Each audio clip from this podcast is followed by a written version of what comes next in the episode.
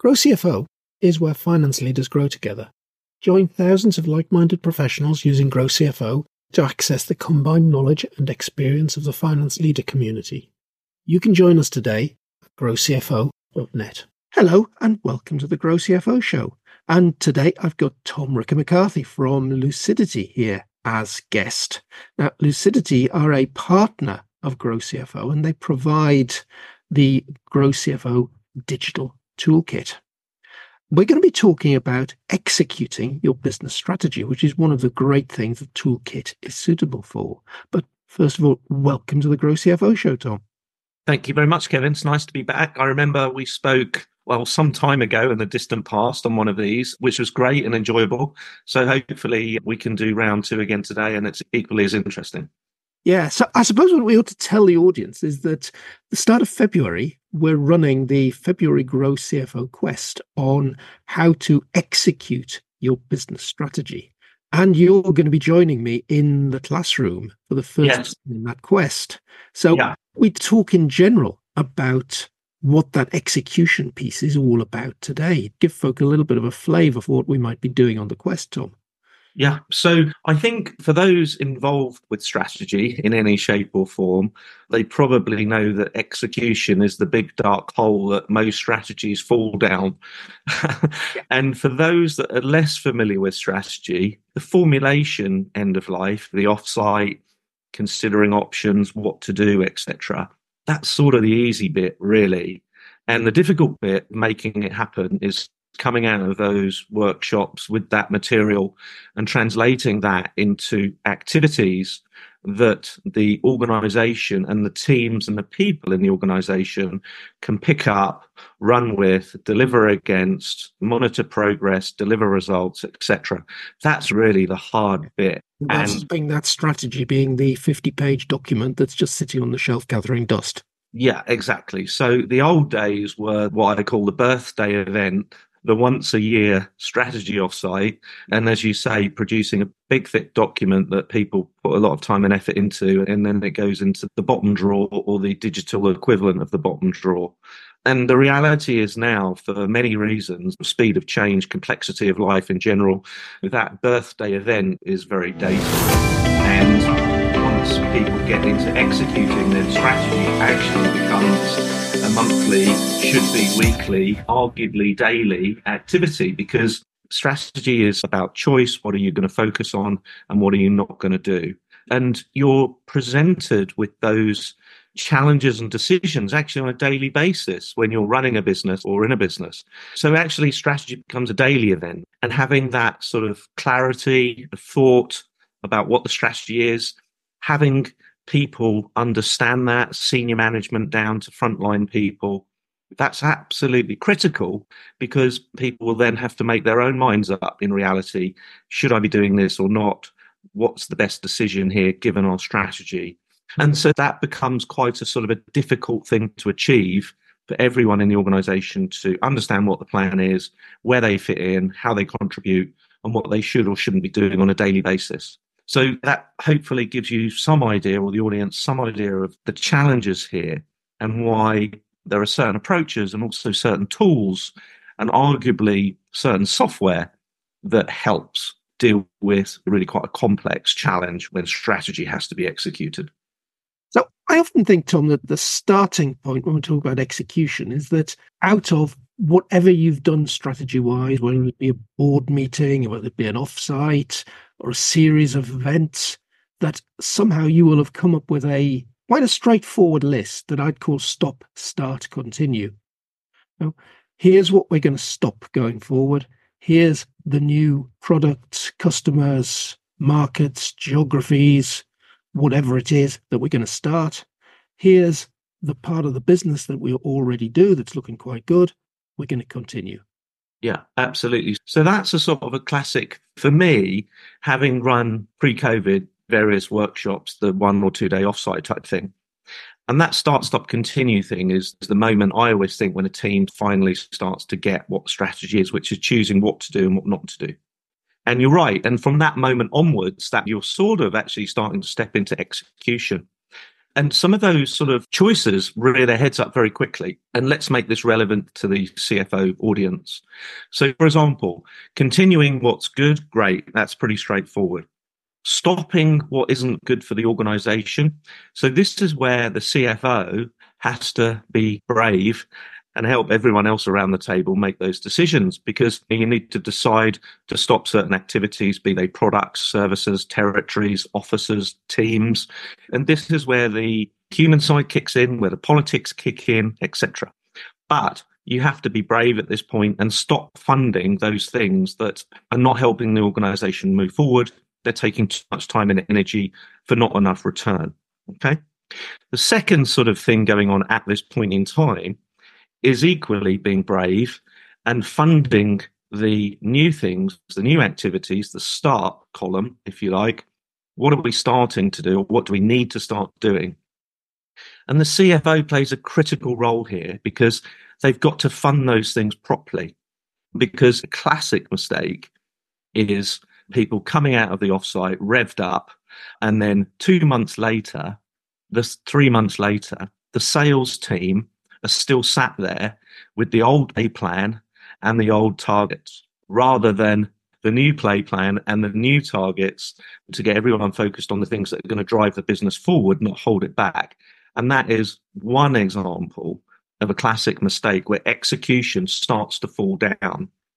Now, what should happen, ideally, is the CFO and the CRO these days, the sales director, the CRO, really they ought to sit in a room together and agree disagreeably, if you like, on what's going to get funded and what isn't, and what those new targets look like for the old stuff and for the new stuff. And quite often that doesn't happen, and quite often those pay plans aren't put in place in time. And you have a sales and marketing function that doesn't really know what it's doing and it's not pulling in the same direction. So that's that's a simple example, I think, of where execution becomes difficult straight away, where the CFO has to play a pretty key role, stopping old stuff, funding new stuff, and the CFO has to play a key role in helping their colleagues around the senior management table uh, help equip them to move forward and start driving the growth. I think that stop list is critical in here, Tom. Quite often there is no new money. Yeah, you right. want to start stuff We've got yeah. to it properly. Where's the money coming from? Yes, you're right. Typically, 2023, we've seen a very tight year. Cash has been tight for everybody. Fund yeah. been difficult. You are going to get the cash to fund the new stuff by taking it away from the old.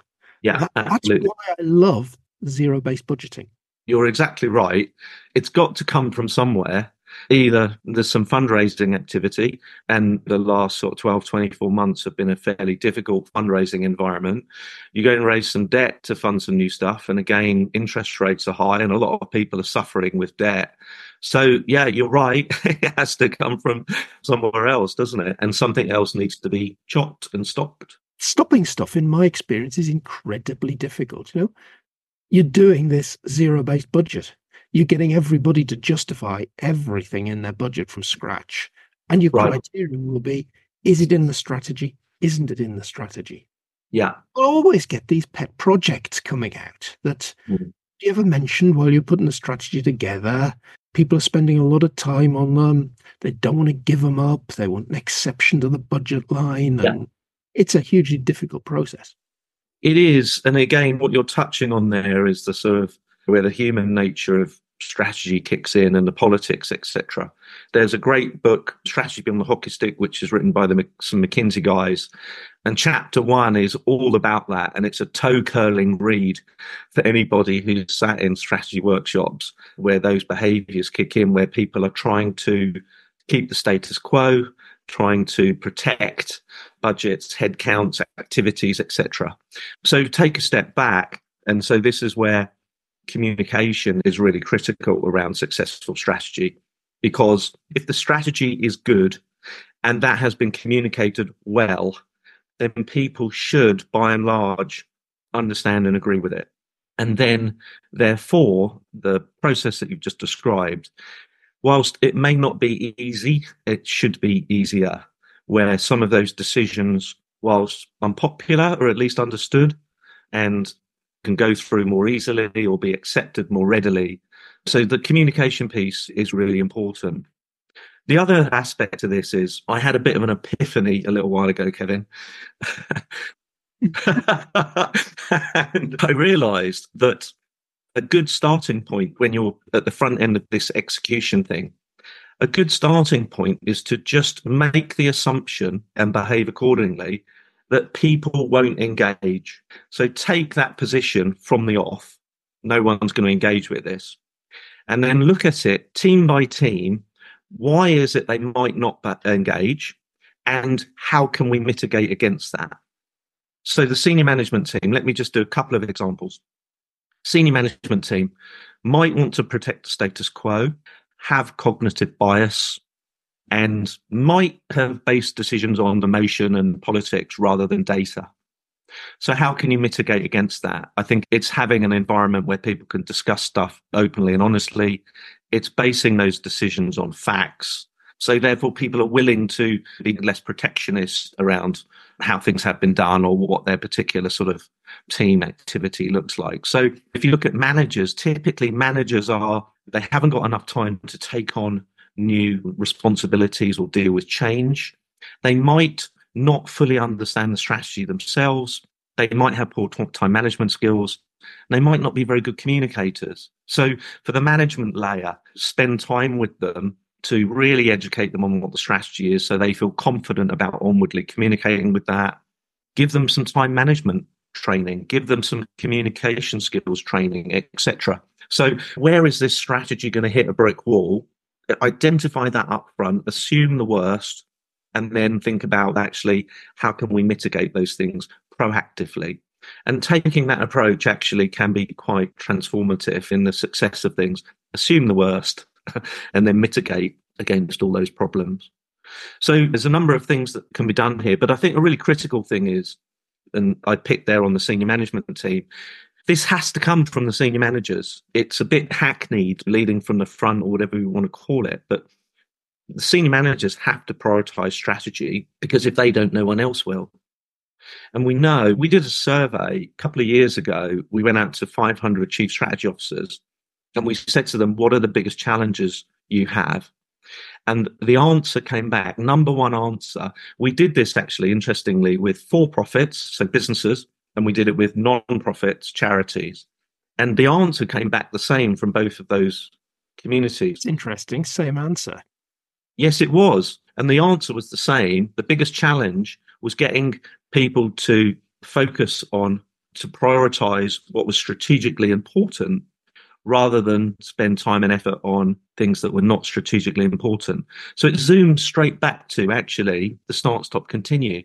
It zoomed straight back to that, but with slightly different language. So getting people to prioritize, maintaining visibility, maintaining momentum, they were the sorts of biggest challenges.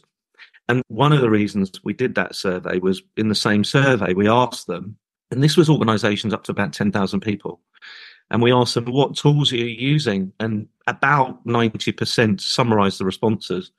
About 90% of those businesses were using Excel and PowerPoint to execute their strategies which, of course, as we've been talking about, there's some quite complex challenges there that you're not really going to overcome with Microsoft Office. And hence lucidity exists, Kevin. exactly. Yeah. And we've got our own version of the Lucidity Toolkit in which we've built many things that are directly intended for the finance community rather than the general business management or strategy community. Just before we swing over and talk about the tools side, I interviewed probably, gosh, must be about 12 months ago, Richard Nugent from 21 Leadership, consultancy based in Newcastle. But Richard's written books on strategy. He'd written a book called The Alignment Advantage, which was what we were talking about. And it was the number of times that he went into organizations and asked the senior management team, who apparently had been in these offsites, right. working together to put strategy together. He asked each member of the team individually what yeah. the strategy was. And he reckoned on probably 70 to 80% of the people that he went to see, the companies he went to see, there was a disconnect across that yeah. senior team that was saying not very different things, but subtly different things, like the growth target. One so, director will say, oh, it's 10 million. Another director will say, oh, it's of the order of 8 million. Biggish figures from where they were now, but giving different numbers. Yeah, that doesn't surprise me at all. There's an MIT or a couple of MIT studies I read early on, and a third of MIT did a big survey, and a third of senior managers couldn't name any of the organization's strategic objectives. And when that got down to frontline staff, which in my mind meant sales and service, it was about 13%.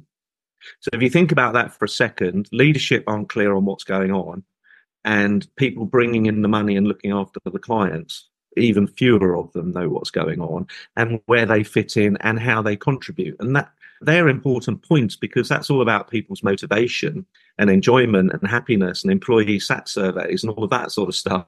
People know what the plan is, where they fit in, how they're contributing, and also progress. Tracking progress is a critical part of executing properly.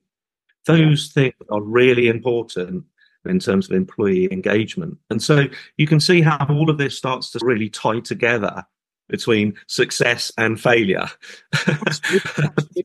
Number one point that we covered, I think, in depth, Tom, is do not assume that your team understands the strategy.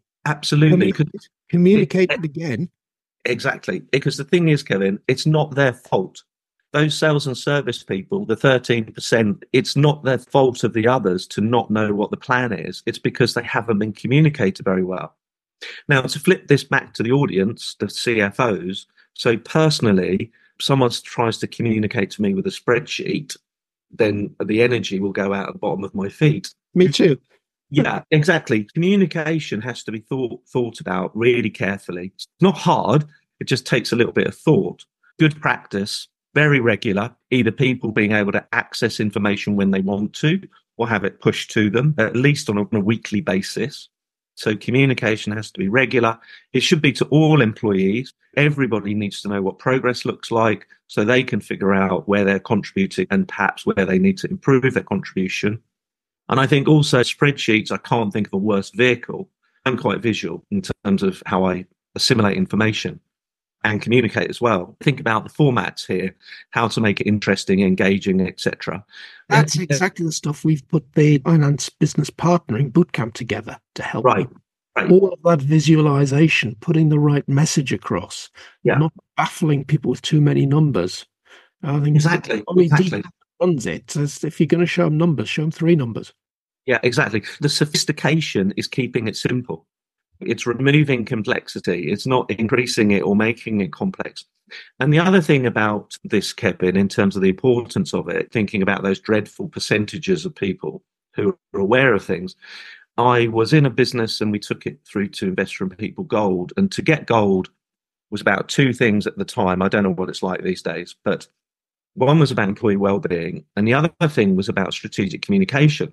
So the IIP people came in and they interviewed an alarming number of staff. I remember thinking, oh no. But what they were looking for was what they called the golden thread, which is from top to bottom, does everybody in this organization know what the strategy is and where they fit in? And that was to get investor in people gold. So that just shows that it's so important to focus on this communication piece to make sure people understand what's the plan and where they fit in and what does progress look like. So again, coming back to software, you can say to some organizations, you can say to someone, how are you doing against strategy?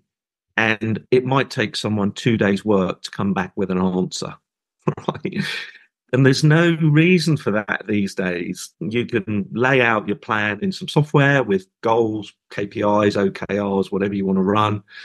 You can integrate with your different platforms. So instead of having to look into 10 dashboards, you can just look at one dashboard, which has got all of your strategically important information in it. And people can see progress straight away.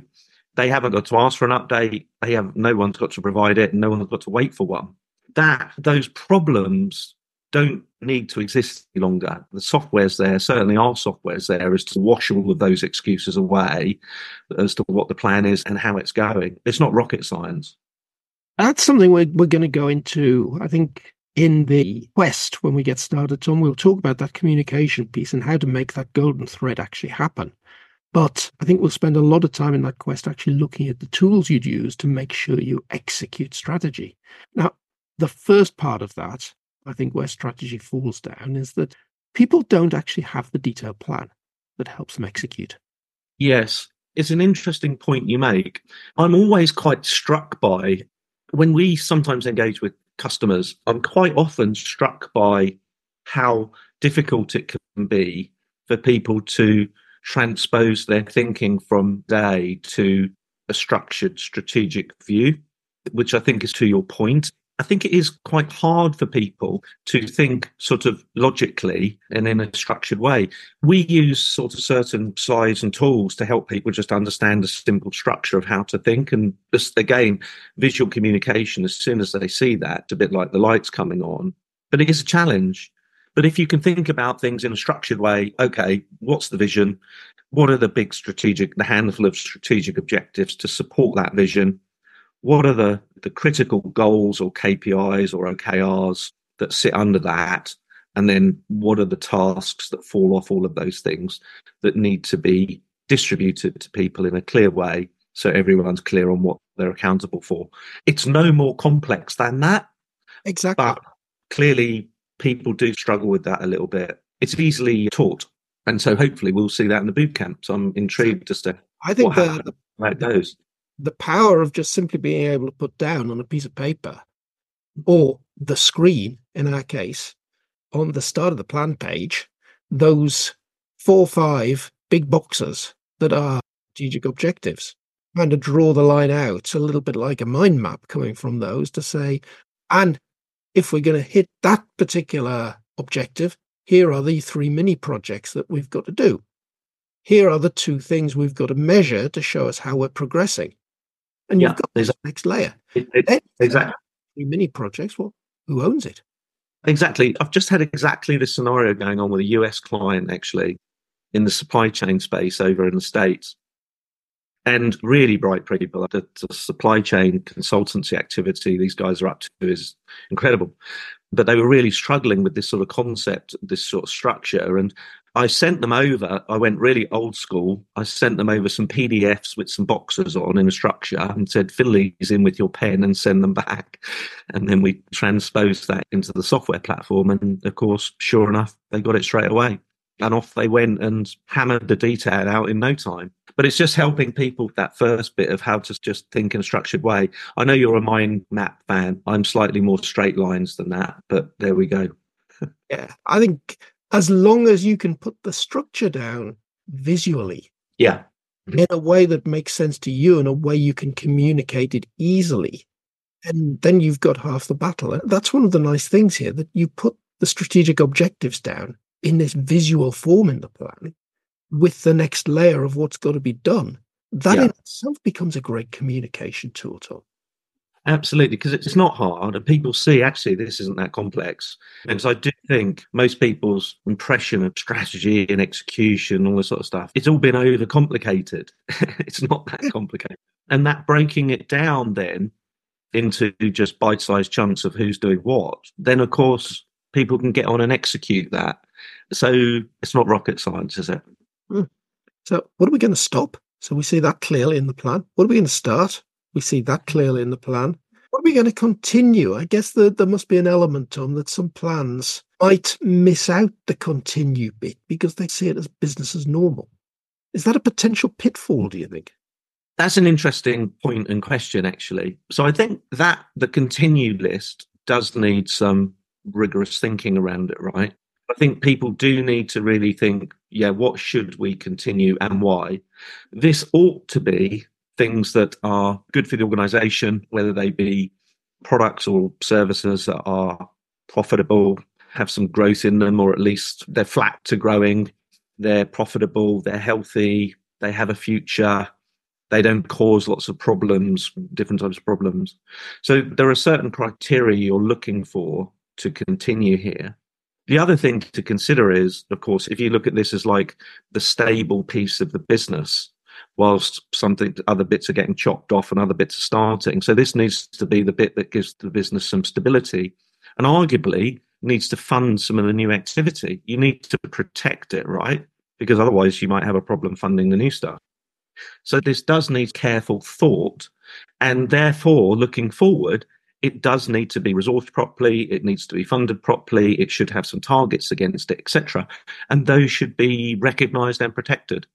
So I think it is an important point that actually that possibly is overlooked because the focus and the emotion and the energy goes into stopping and then starting. The the arguments about what to stop and then all of the energy that has to go into driving the growth activities that can distract you away from the bread and butter can't it? That could distract you away from the core.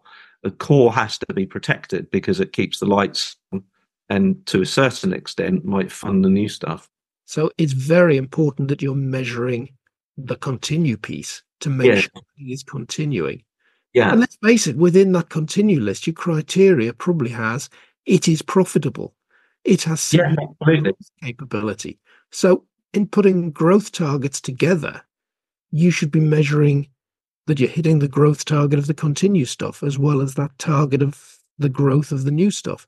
Yeah, absolutely. You want things that they should be good to high revenue, good to high profit, flat or growing. Customers are good. The segment is healthy. It's got a future. It's not about to get wiped out by something. And also, the other important point here is actually that you can compete. You've got a USP you've got some competitive advantage, you're not getting battered. The sales process is okay. The long term value of the clients is healthy. The cost of acquisition isn't dreadful.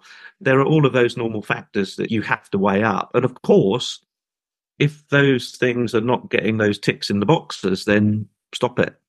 Interesting point. Easy to forget that stuff, I guess. Now, we started all of this conversation from the idea you've got the stop, start, continue list very early in the conversation, Tom, you were talking about what the old way strategy was done with the two day offsite and the long prep period. You're clearly seeing things that are moving us away from maybe having the luxury of that start, stop, continue list that we spent a long time developing. I think what's not ever going to change is strategy. If you wash away all the noise and complexity or apparent complexity, strategy is about choice what are we going to do and what we're going to say no to. So whatever the noise and the latest fad is, etc., that's what it boils down to. But yes, I think people are now starting to think and operate strategically in shorter cycles. So probably the most extreme of that would be when we have customers like this who operate on three month cycles. So they might identify the OKRs for the next three months and everyone hammers into those. and so they're effectively operating strategically on a quarterly basis. That's quite an extreme example. The other sort of extreme situation you might get is a turnaround whereby an organization, for whatever reason, only has X months to sort itself out before shareholders pull the funds or refuse to do anything else or whatever. And again, you might see some quite tight timescales there. But I think in generally, the other end of this, if you like, is how many people are really honestly or genuinely able to knock out a five year plan with any accuracy in year four and five?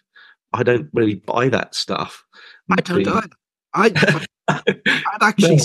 any clients. But a five year plan, I'd be saying, why?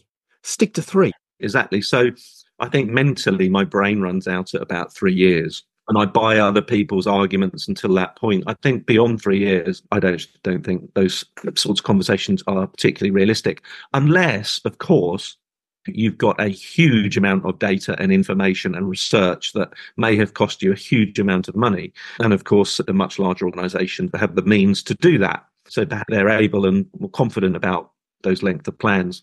But big events come along all the time that you'd never predicted in your five year plan, which I think is the exactly. exactly. We've seen recently is COVID in 2020. Look at everything that's happened the last few years. I feel as I've had more punches in the face the last three years than the last 30 to be honest. So I do think people are operating on shorter cycles. I think three months is there, but arguably a bit extreme. But I think people are definitely thinking, and why not, to have a solid 12 month plan and really execute on it, which is what this sort of talk is about, and do a brilliant job of that. Hey, what's not to like? and then revisit 12 months, do the next 12 months, etc., etc. That is definitely something we're seeing.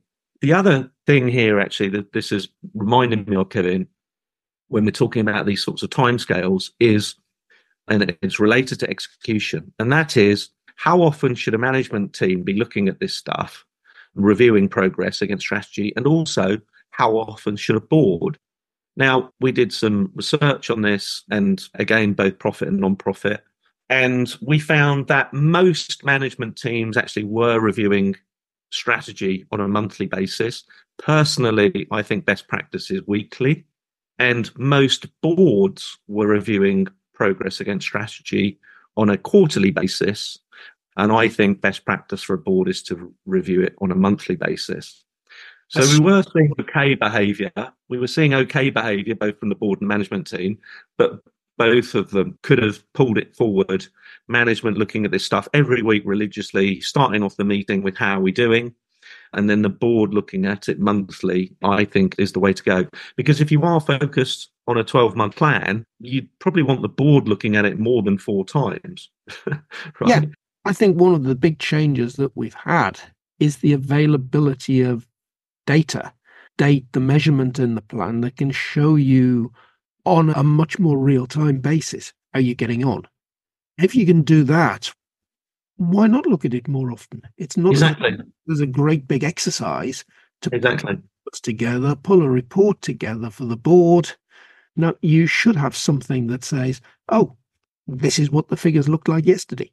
And now, as the technology is there to do that, there's no excuse, as you say, there's no excuse not to be looking at this stuff every day. Quite. Really, if it's as arduous as like logging on and looking at a browser, you should be looking at this stuff every day. And that capability is there right now. Mm. So why not leverage it? Absolutely. So, Tom, I'm really looking forward to taking this further when we mm. get quest showing people and that majority of that quest is going to be about showing people the toolkit showing right. things that we can put at their fingertips to get yep. them across this strategy execution void, let's say. Yeah. I really do think there's a big disconnect between all of that lovely thinking. We all like to go and sit around a table and say, oh, this is where we should go. This is what we should start. This is what we should stop. Here's some great ideas for the future. Let's knock them around and argue with each other about them. But you know, coming out and getting something solid that you can actually execute on a day to day basis and then monitor over time. That's the hard bit. Yes, absolutely. The tools are all there. Your community, I've said before, is so well positioned to pick this ball up, run with it, do a great job. CFOs tend to be good planners. The finance team is used to dealing with systems and data, and more so than the average citizen, integrations. So the team is well positioned the CFO and the CEO have a particular relationship, I think. If you look at the CEO and the rest of the management team, there is a special relationship with the CFO because they're sitting on the facts. The good CFO has the special relationship as well with the other members of the C suite. Actually, I've done, I'm in the middle of recording a podcast series that's looking at the CFO's role hmm. against each other member of the C suite. Yeah, that's an interesting. Get into this sort of discussion that the CFO with the numbers becomes the vital oil in the cogs of the working of the whole C suite. That's a really interesting sort of point, and I agree with you. However, the onus is on the CFO to make sure that, for example, they're not just communicating with to everyone with spreadsheets. I think the onus is on them to communicate well arguably, stereotypically, you might get the CFO and the CRO with quite different sort of behaviors and styles. Oh, yes. That's interesting. I'm going to listen out for that podcast. But they do need to engage with the rest of the team. They've got the facts and figures, but they need to communicate and convey and work with those facts and figures in a particular way, I think, to make sure that things are constructive, easy, not feeling like hard work, motivational, not demotivational, etc. There's quite a lot there to unpack, I think, because mm. also coming back to what we've talked about, they sort of, in a way, they hold the keys to what needs to get killed off and what gets some money and funding, right? So that's bound to throw up some tense conversations, and they need to handle that quite well. Absolutely. Tom, we've just skimmed across the surface of a very complex area here. And as I say, thoroughly looking forward to kicking off the quest with you in two or three weeks' time. But now, thank you for being this week's guest on the GrowCFO show. My pleasure, Kevin. Thank you very much for having me on again. And yeah, I look forward to seeing you at the quest.